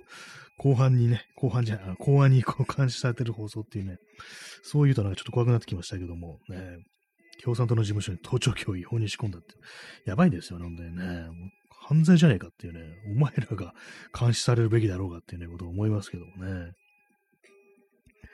えー、P さん、えー、秋家もそうして乗り切ったのかな。ね、某、なんか、なんか、秋家さんっていうなんか、そんな人がいたような気がしますね。確かにね。そうして乗り切、あ、でもなんか、ちょっと本当それありそうで、なんか もしね、こう、今ね、なんかそういう風に、こう、なってたとして、ね、どう声をかけるかっていう、なんかちょっと、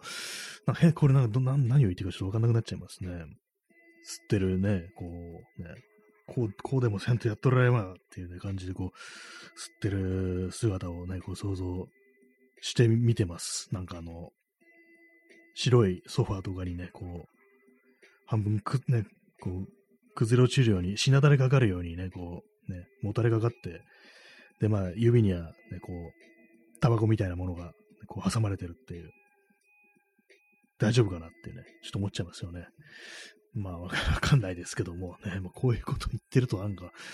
訴えられんじゃないかみたいなこと若干思いますけどもね、これ。でも名前は出してませんからっていうね、誰、誰のこととか言ってませんからね、こういうのね。そんな通じねえよって言われそうですけどね、裁判とかでね、こ明らかだろうみたいなね、こと思われそうですけども。まあなんかね、でも、ね、こう、辛い時にそういうふうに、ものを使ってこう乗り切るっていうことが、まあその、合法な国ではね、可能ですからね。これがね、お酒だったりすると、本当になんか逆にやばい方に行くっていうのもありますけども、やっぱりどうしてもその、リラックスする、チルしたいっていうね、なんか、時に、まあそういう選択肢があるのが、まあその合法の国だというね、感じなんですけど、まあでも合わない人もいるでしょうからね、自分にはあれ全然合わないから、こう、なんか、辛い時はただ辛いだけなんだっていうふうに言うこともね、言う人もいそうですけどもね、外で酒飲んだりして、なんていうね、ふうに言ってるね、こうアメリカ人っていう アメリカ人もね、いそうですからね、向こうはなんかこう、ね、路上でお酒飲むのはできないっていうね、のがあったりして、日本に来るとびっくりするなんていうのがありますからね。こう、あれですよね、あの、タイマーはやったことあるけれども、お酒は飲んだことないんだっていうね、まあそういう若い人たちも結構いるみたいですからね、アメリカとかはね。普通にあれっちゃ合法で買えるけど、お酒は買えないんだよね、みたいなね。未成年は買えないからさ、みたいなね、なんかそういう感じの、ありそうですよね、なんかね。映画とかでもありますからね、なんかこう、ね、未成年が、なんかこう、パーティーをやってね、こう、お酒がね、こう、何とか手に入れたいけども、でも買えないから、なんかね、年上のね、こう、人に頼んだりしてっていうね、なんかそんなような、青春映画とかね、ありますけどもね、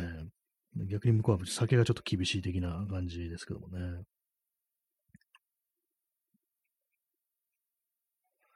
まあ、酒ね、酒あんま飲んでないですけども、まあ飲んでた頃ね、あれですね、泥酔みたいなのはやっぱりこうそんなにはこう、しないタイプではありましたけれども、まあそれでも昔は本当になんかね、こう、酒を飲むようになってから、間もない頃ってのは、それに結構ね、記憶なくしたりだとかね、まあ、周りにあったりしましたね、結構ね。割と態度も悪かったと思います ね。まあそういうのもあるんですけども、えーえー、耳かきさん、えー、海外の映画、友人の家でパーティーをするときの酒が、大体瓶で、噛んで飲むのをあまり見ない印象。あ、そうですね。みんな瓶ですね、そういえば。何なんですかね、あれね、結構、そういえば不思議ですね。缶あんまないのかな、みたいな。ね、缶でお酒飲むのって、なんかこう、田舎の方っていう、田舎の方でなんか銃ぶっ放しながらっていう、なんかこれあの銃系のなんかね、こう、YouTube チャンネルとかで、そのビールのね、缶をなんか的にするみたいな、そういうの結構あるんですけども、なんかそっちイメージですかね。確かにそう、都市部ではなんかほどね、パーティーとかやってなんかみんな瓶で酒飲んでるみたいなね、そういうのありますね。瓶、瓶なんだって、まあ瓶のがなんかちょっと美味しそうな、ね、気もしますけどもね。瓶ビールっていうのがね。映画の中でそんな、なんかやっぱ昔と比べたら酒が出てくるってことがどうもないような感じはありますね。私、あの、自転車系のね、こう動画を見たりして、そういうのを見ると割となんか缶ビールが出てきてるような気がします。なんかね、でっかいバッグにこう缶ビールをね、たくさん入れて、こう友達の家に行くなんていう、そういうのがあるんですけども、映画だとなんか不思議と瓶ですね。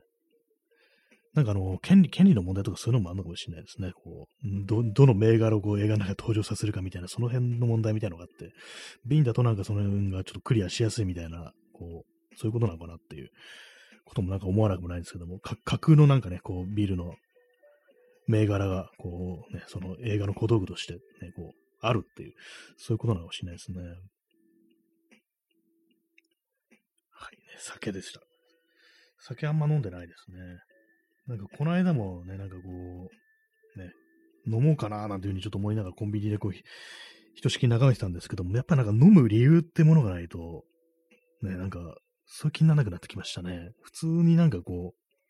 う、ね、酒飲もうって感じじゃなくなりましたね。何かこう出来事があって、なんかそれこそなんかめでたいことだとかそういうものがあって飲むものだとか、なんかそんな感じの人生になってしまいました。ね。まあ別にいいんですけども あんま、あれなんですよね、ほんと。結構年を重ねるにつれて、酔うってことがあんまな、ね、こうなくなって、ほろ酔いになるってことが、あんまできなくなって、なんかね、妙にこう酒があんま体に効かなくなってきたっていうのがあったりして、それでまあ結構飲まなくなったっていうのもありますね。あんま飲んでも飲まなくてあんま変わんないなみたいなね。で、たまになんかね、ちょっと変な感じでね、気持ち悪くなっちゃう時があるっていうまあそういうところもありね、っていうところでございます。はい。やっぱりヘロインでしょって感じですかね。まあ、やらないですけども。ね、あれも結構ドラッグの中ではかなりひどいっていう、抜くのが難しいものだっていうね、そういうイメージがありますね。アヘンですからね。コカインとかどうなんですかねなんかね、わかんないですけども。えー、まあ、大麻もね、大麻で合法化だったらまあいいけど、ちょっと今の状態でなんかね、こうやるってなると、やっぱりこう、違法だってことでね、なんかこう、違法だってことはやっぱ、人から買わなきゃいけないっていう、そういうことですかね。そこからやっぱなんかちょっと変な方向に開け、道が開けてしまうっていうことも、もしかしたらあんのかなみたいなね、よく、あれですからね、あの、ゲートウェイドラッグとかなんかありますけども、いや、そんなんないよっていう、ね、話を、ね、こう、あったり、こう、しますけども、まあでもただその買う相手ってものと繋がるってことはやっぱりそのイリーガルな、ね、こうそういう関係というものが出来上がるわけで、うん、どうなんだろうみたいなね、ことを思ったりするんで、まあ、やっぱ合法化した方がいいでしょうっていうね、なんかことは思いますね。はい。ね。なんか別になんかこう、草吸いてということではないんですけど、別にね。えー、チャンツさん、えー、痛い、痛い思いしたいとき、自分でワックス脱毛するのおすすめです。あ、そういうやり方もあるんですね。そういう痛めつけ方もあるんですね。自分でワックス脱毛。えー、バリバリバリっとスッキリしますよ。ワックス脱毛。結構これはあれですよね。あのー、いろんなところで、ね、いろんなと部分をね、こう、ね、脱毛しますよね。えー、P さん、ブラジリアン。ね。あ、そう。ブラジリアンワックスってのはあれですよね。股間ですよね。基本的に。多分ね。あの辺をバリバリバリっと。やっぱりそうなんですかね。スッキリするんですかね。ワックス、鼻に突っ込むやつ、鼻毛をなんか抜くやつもありますよね。私、その手のやつ、ちょっと痛そうでね、なんか使ったことないんですけども、ね。毛を抜くとき、あの、毛抜きとかでね、こう、一本一本みたいなのとか、あと、まあ、バリカンでバーってことがやったりしますけども、あとなんかね、足の毛とかなんかね、バリカンでブワーってやってますね。えー、お姉さん、えー、ワックスについた毛を見るの楽しいです。ああ、なんかわかる気がします。なんかこう、こんだけ取れたみたいなね、そういうのね、目で確認するの楽しそうですね、なんかね。でその手のなんか、あのー、手作業的ななんか楽し、ね、あれは、と、あともう一つ、痛い思いをね、できるっていうね、そういうこともあり、そうですね、ワックスだと、まあ、どこ、どこの毛を抜こうかな、なんていうね、こう、思ったりしますけども、割と私ね、その、バリカンとかでね、その、いろいろ、あれですね、やってますね。短く買ったりしてるんですよね。まあ、それもあって、あんまこう、伸びてる部分っていうのがあんまりないんですよ、意外と。ね。最初、あの、自転車に乗るときに、あのね、すね毛をね、なんかこう、反ってると、なんか空気抵抗がなくなるぞ、みたいなね、そんな話をたまたまにして、まあ、別にその空気抵抗うんぬんとかじゃなくて、あでもなんかやってみたらすっきりしそうだなみたいな感じでバリカンでね、こう使い古しのバリカンでバーってやってみたら結構ね、こう気持ちよくって、なんかスースーしてね、すべすべな感じでいいじゃないかみたいなね、ことを思ってね、そこから、えっと、習慣になったんですけども、そうですね、やっぱりこう、いいんですね。えー、チャンツさん、えー、股間は皮が伸びるから一気にやるのは難しくて、ちまちましちゃうんですけども、すね毛とかかなり爽快感ありますよ。あ、そうなんですね。皮が伸びるから一気にやるのが あ、なるほどっていう感じですね。確かに。今日まあ、込み、込みった感じではありでしょうね。すね毛に比べたら。すね毛はなんかこう、ブワーっとなんかね、こう、一気にこう、剥がせそうですけども、すね毛のワックス脱毛ってのはなんか見たことないような、結構私のイメージではね、それこそブラジリアンか、鼻毛っていうね、ありますけども、えー、なんか、面白そうですね。耳毛とかちょっとやりたい気がします。ね。割とね、私、耳のね、なんかこう、ありますよね。産毛とかありますよね。たまになんかね、あれね、伸びてくるやつがいるんですよ。その、あれ、産毛ってのはまあ白っぽいなんかの透明な、ね、毛ですけども、たまになんかね、こう、黒い色を持った存在として、こう、ね、伸びてくるやつがね、たまにいるんで、それなんかね、毛抜きとかで抜いてるんですけども、そこにワックスとかやったら結構確かにいいかもしれないですね。スッキリしそうな気がします。えー、お姉さん、えー、鼻毛やりてーって、ね、鼻毛やりてーいいですね。チャンスさん、鼻毛絶対痛い。やりたいですね。ってね。痛いですよね。そうですよね。基本的に。私はまあ、鼻毛はあの、ね、ハサミでね、こうカットするか、まあ、その、バリカンのね、こう、先端部分をね、こう、アダプターみたいので、あの鼻毛用のカッターがあるんですけど、それで使ってやったりするんですけども、ね、痛いけれどもなんかやったらスッキリする。そして、あのなんかあの、ね、外からの、なんかね、あのー、体の中に取り込んではいけないものがなんか、スマスーッとなんかね、こう、ね、入ってきちゃいそうですね。体の、鼻の中、鼻の中というかね、なんか自分の体内に入ってきちゃいそうで、ちょっと怖くはあるんですけども。まあでも、ね、最近はずっとマスクしてますから、まあそれでいけるのかもしれないですね。えー、お姉さん、えー、私も顎から一本シャーペンの芯みたいなのが生えてきます。ああ、やっぱみんなあるんですね。なんか、ありますよね。なんかこう、一本だけなんかお前っていう感じのがね、こう、ヒュッとなんか生えてくるみたいな。ああいうのね、なんかこう、ね、耳以外にもなんかありますね。そういえばね、こう、腕とかになんかね、こうあったりしますね。謎に。ああいうのなんか抜いたりするの割となんかこう、スカッとするというかね、まあそういうのありますけども。でもあれですね、あの結構あの、キープしておく人もいますね。伸ばしておくっていうね。あれは抜かないで幸運の毛だからみたいな感じの人もね、こう、いたりしますけども、私はまあちょっと抜いちゃうっていうタイプですね。えー、チャンツさん、えー、耳毛は空気圧が耳に悪悪影響、えー、耳毛は空気圧が耳に悪影響を与えそうで怖くてできてないですか？実際どうなんでしょう？あそうですね。確かに全部が全部こうなくなっちゃったらね、こう、なんか関係ありそうな気がしますけども、多分な、なんですかね、こう、入り口なら大丈夫じゃないですかね。こう、な完全内部までね、こう、まあ、内部は全部抜くことはできなさそうですけども、入り口部分をなんかスッキリさせるっていうのであればなんか、ちょいいような、こう、気がしますね。まあ、実際わかんないですけども、まあでも基本的な毛とかなんか、あの、多分抜かない方がね、どこも多分いいと思うんですよね。あの、脇毛ぐらいかな、せいぜいね。脇毛って何のためにあるんですかね、あれね。私はあの短く買ってますね。そう。まあ、ちょっと言うのはなんか微妙恥ずかしいんですけども、そういう毛毛をなんかね、こう、短くしてますなんて話をするのはそうなんですけども、基本、まあ全身そんな感じでやってますね、なんかね。こうバリカンというものをなんかこう手にしてからなんかそういうふうな習慣がね、こうついたんですけども、フィリップスのね、こうバリカンで、こう、そういうね、体の毛を刈る用と、あの、髪をね、セルフカットする用の両方を持ってて、っていうね、感じですね。でもなんか、あのー、あれですからね、歯をね、こう、皮膚に当ててなんかブワーってやってると、なんかちょっとあの、あれなんですよ、カミソリ負けみたいになるって、ちょっとあのね、バリカンでなんかカミソリ負けって変なんですけども、ちょっとね、なんか、皮膚がなんか敏感なのかなんだかわかんないですけど、少しあの赤みを帯びることがあって、なんかちょっとあんま良くないのかなっていうことを思わなくもないんですけども、でもすっきりするもんですから、やっぱりもう定期的にね、こうやっちゃいますね。一週間ぐらい前にもね、やりましたね。そういえば。ね、まあ、毛は、毛、毛邪魔ぐらいのことは私は結構思ったりしてますね。私は腕のね、腕の毛はなんかね、結構薄い、薄いですね。そういえば、なぜか。すね毛はまあ普通にあったりするんですけど、なんか腕だけ、腕だけこう妙に薄くって、腕、腕見てね、なんか、あ、じゃあ、全身薄いのか、薄いのって言われて、なんか羨ましいなっていうふうに言われることあるんですけども、別に他の部分はそうでもないっていう感じで、なんか妙にね、こう、私、あの、腕だけ、なぜか不思議なんですけども、薄いんですよね。まあ、ほほぼなんか腕だけは、腕だけはほぼ産毛みたいな感じで、あんま黒いね、感じの太さを持ったものがあんま生えてないという、そんな感じなんですよね。なぜでしょうっていうね、気がしますけども。ね、指もなんかあんまないですね。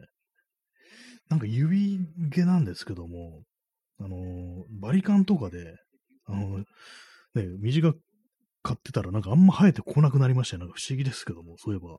今自分の指を見て思ってるんですけども、昔もう少しあったぞっていう感じなんですけど、今結構なんか、ほぼないみたいな感じで、あれと思ったんですけども、ないですね、そういえば。なぜでしょう。なんかこう、逆になんだろう、被爆してんのかなみたいなことちょっと思っちゃいましたけどもね。はい。ね、なんか何かしらの作用が、ね、こうう、何か何か大きな力が私の、ね、指、指毛に働いてるのかもしれないですけどもね。まあそうですね、その痛みをね、痛みをなんかこう、ね、覚える手段としてね、こう、あれですね、本当にこう、ワックス、ね、脱毛ワックスって、ね、そういう手段があるのかというね、目から鱗ですね。えー、お姉さん、えー、白毛じゃないとおかしいくらいに床に髪の毛落ちてます。不思議。ああ、でも謎になんか落ちてるんですね。こんだけ抜けてればもっとなんか薄くなってないとおかしいくらいの、あれですかね。逆にちょっと怖いですね。自分の、自分の髪の毛じゃなかったとしたらってね、そういうこと考えちゃいますけども。えー、私あんまこう、ないですね。結構あの、セルフカットをね、するようになってから、あのー、あんまこう、その、だ抜け毛がなんかね、あんまない気がするんですよ。まあ、そういうもんなのかもしれないですけども。まあ、み、あれですね。まあ、あと結構単発でね、短い感じでキープしちゃうことが多いから、その床とか落ちててもあんま見えないみたいな、そういうことかもしれないですけどもね。まあね、そんな感じなんですけども、まあでもね、最近なんかちょっとあの、以前より抜け毛が多いような気がします。たまになんかね、こう枕、枕とかね、まあ全然まあ通常のね、感じなんですけども、今までなんか全然こう抜け毛とかなかったのが、最近はなんか少しあるなみたいなね、こう感じですね。まあ、一応ま、まだあの、私はあの頭部には髪の毛がこう、ありますね、一応。まあでも何でもね、こう、年を取ると少しあの髪の毛が細くなっていくっていうのがありますね。結構昔、前はね、あの、本当なんかこう、制圧量とかつけなくても常に髪の毛が立ち上がってるぐらいのね、感じの、割となんか固めのね、こう、髪質だったんですけども、最近はなんかそうでもないですね。普通になんかこう、下ろすこともできるみたいな。やっぱり細くはなってますね、なんかね。まあ、あの、整髪料とかを使って髪の毛を整えるってことがあんまこうしなくなった、帽子をかぶることが前多くなかったっていうのは関係してるのかもしれないですけども、そうなんですよね。なんかこう、めんどくさくって、なんかこう、ね、髪の毛セットくんの、セットするのめんどくせみたいな感じで、帽子かぶって済ますってことが、非常にね、こう、多くなりましたね。ちょっとなんか、ビシッとね、髪の毛を撫でつけるっていうのは少し懐かしいぐらいのね、感じに思うぐらい、あんまね、こう、髪の毛セットしなくなりましたね。だからまあセルフカットもね、なんかちゃんとね、ちゃんとした髪型にするってんじゃなくて、ただ短くすればいいやみたいな感じで、結構適当になっちゃってるところはね、ありますね。ちょ髪型に凝るっていうのもなんか少し懐かしい感じではありますけども、ね、いや、バリカンでブワーってまあ適当にやっちゃいますから、本当にね。ちょっとなんか変になっても、セルフカットで変になっても、まあ伸びてくるし、みたいな。あと帽子かぶるし、みたいな感じでね、なんか少しあの、寂しいような気もしますけどもね。えー、P さん、えー、油性ポマード落ちないアメリカ人謎。あー、油性だとまあ落ちないんじゃないですかね。なんかね、油性だと落ちづらい。水性だとね、グリースとかだとね、普通にね、まあ、汗かくとね、落ちてきそうですからね。あとが、海外のね、外国の人髪型が決まっているように見える人って、あの、髪洗ってないっていう説ありますよね。ありますよねって言われても困ると思いますけども、なんかそういう話聞いたことあって、そんな毎日毎日当たん、ね、シャンプーすんのアメリカ、ね、日本人だけだよみたいな、そんな話あったりして、数日経たないと髪型決まってこないじゃんみたいな、なんかそんなこと言ってるね、なんかどっかあのヨーロッパの人がいたような、なんかね、そのウェブ上の記事だったと思うんですけども、どうもそういう可能性もありますね、なんかね。頭洗ってないっていう そうそう、それでなんかちょっと天然なんかこう、油出てるから、それでなんか決まってるっていうね、可能性もありますね。えー、耳かきさん、えー、金髪は老けが目立たない。ああ、そういえばそうですね。確かに。白い、白いですかね、老けってのはね、基本的に。そうなればって感じですよね。風呂入らなくてもいいかみたいなことをね、もしかしたら思うのかもしれないですね。そうですね。金髪に、金に白なら、ほんと、ほとほぼね、もうわかんないです、本当に。こう、着てる服がね、の肩、肩ぐらいですよね。黒い T シャツとか、黒いね、服とか着てなければ、まあわかるもんじゃないっていうね、ところですけども。ねまあ髪型ね、髪型、髪型というものがなんかちょっと懐かしく思えてきましたね。なんかあんまこう、そういう、最近ほんと気にしなくなっちゃったんで。えー、まあもともと髪の毛硬かったということもあって、あんまこそ冒険したことがなくって、全然ね、こう伸ばしたこともないですよね。挑発にしたことが私はこうなくって。で、これあのー、何年ぐらい前だろう、7、8年前にね、ちょっと伸ばしてみようかなみたいな感じで、頑張ってね、こう切らずにね、こう、頑張った時あるんですけども、結局、ね、耐えきれずにね、なんかこう、切っちゃいましたね。散髪しちゃいましたね。難しいです。あの、髪の毛長くしてる人、ほんとなんかあの、よくね、こう、耳にかかるのがなんか私なんかちょっと鬱陶しくって、ね、そういうのがなんかどうも耐えられないところ、あと首元とかになんかこうね、常に触れてるっていうのがなんか結構気になったりするっていうか、伸ばしたことないとまあそうなんでしょうね。慣れなんだとは思うんですけども、まあね、なんかそんな感じでね、こう、伸ば伸ばしたことないですね。パーマ、パーマとかをかけたこともね、こうないですね。アイロンパーマとかパンチパーマとか、ね、そういう、そっちかって感じですけども、やったことないですね。まあ、それはまあやりたいよと思ったことないですけども、まあでも髪の毛って長髪ってのは一回やってみたらちょっと気分変わんのかなみたいなことはね、こう、思ったりね、したんですけども、えー、音楽の切れ目ですね。という、言ってもあと1分ぐらいしかこうないんですけども、まあ、そんな感じで本日ね、1時間半というね、こう長い時間お付き合いいただきありがとうございました。もうかなりちょっとね、あの今日は暗めの放送だったんですけども、ね、あお姉さんお疲れ様のお茶ありがとうございます。ね、皆様にこんだけお付き合いいただき、少しあの気分もね、変わったかなという感じでございます。あチャンツさんお疲れ様、お茶ありがとうございます。ね、はい。なかなか今日はね、あれですけどもね。まあ、耳かきさん、札束ありがとうございます。いいですね。無造作にこう投げられたこう札束という感じでね、嬉しいです。ありがとうございます。えー、そういうわけで本日の、えー、484回目の放送、いかがでしたでしょうか？そんな感じで、えー、ご清聴ありがとうございました。それでは、さようなら。おやすみなさい。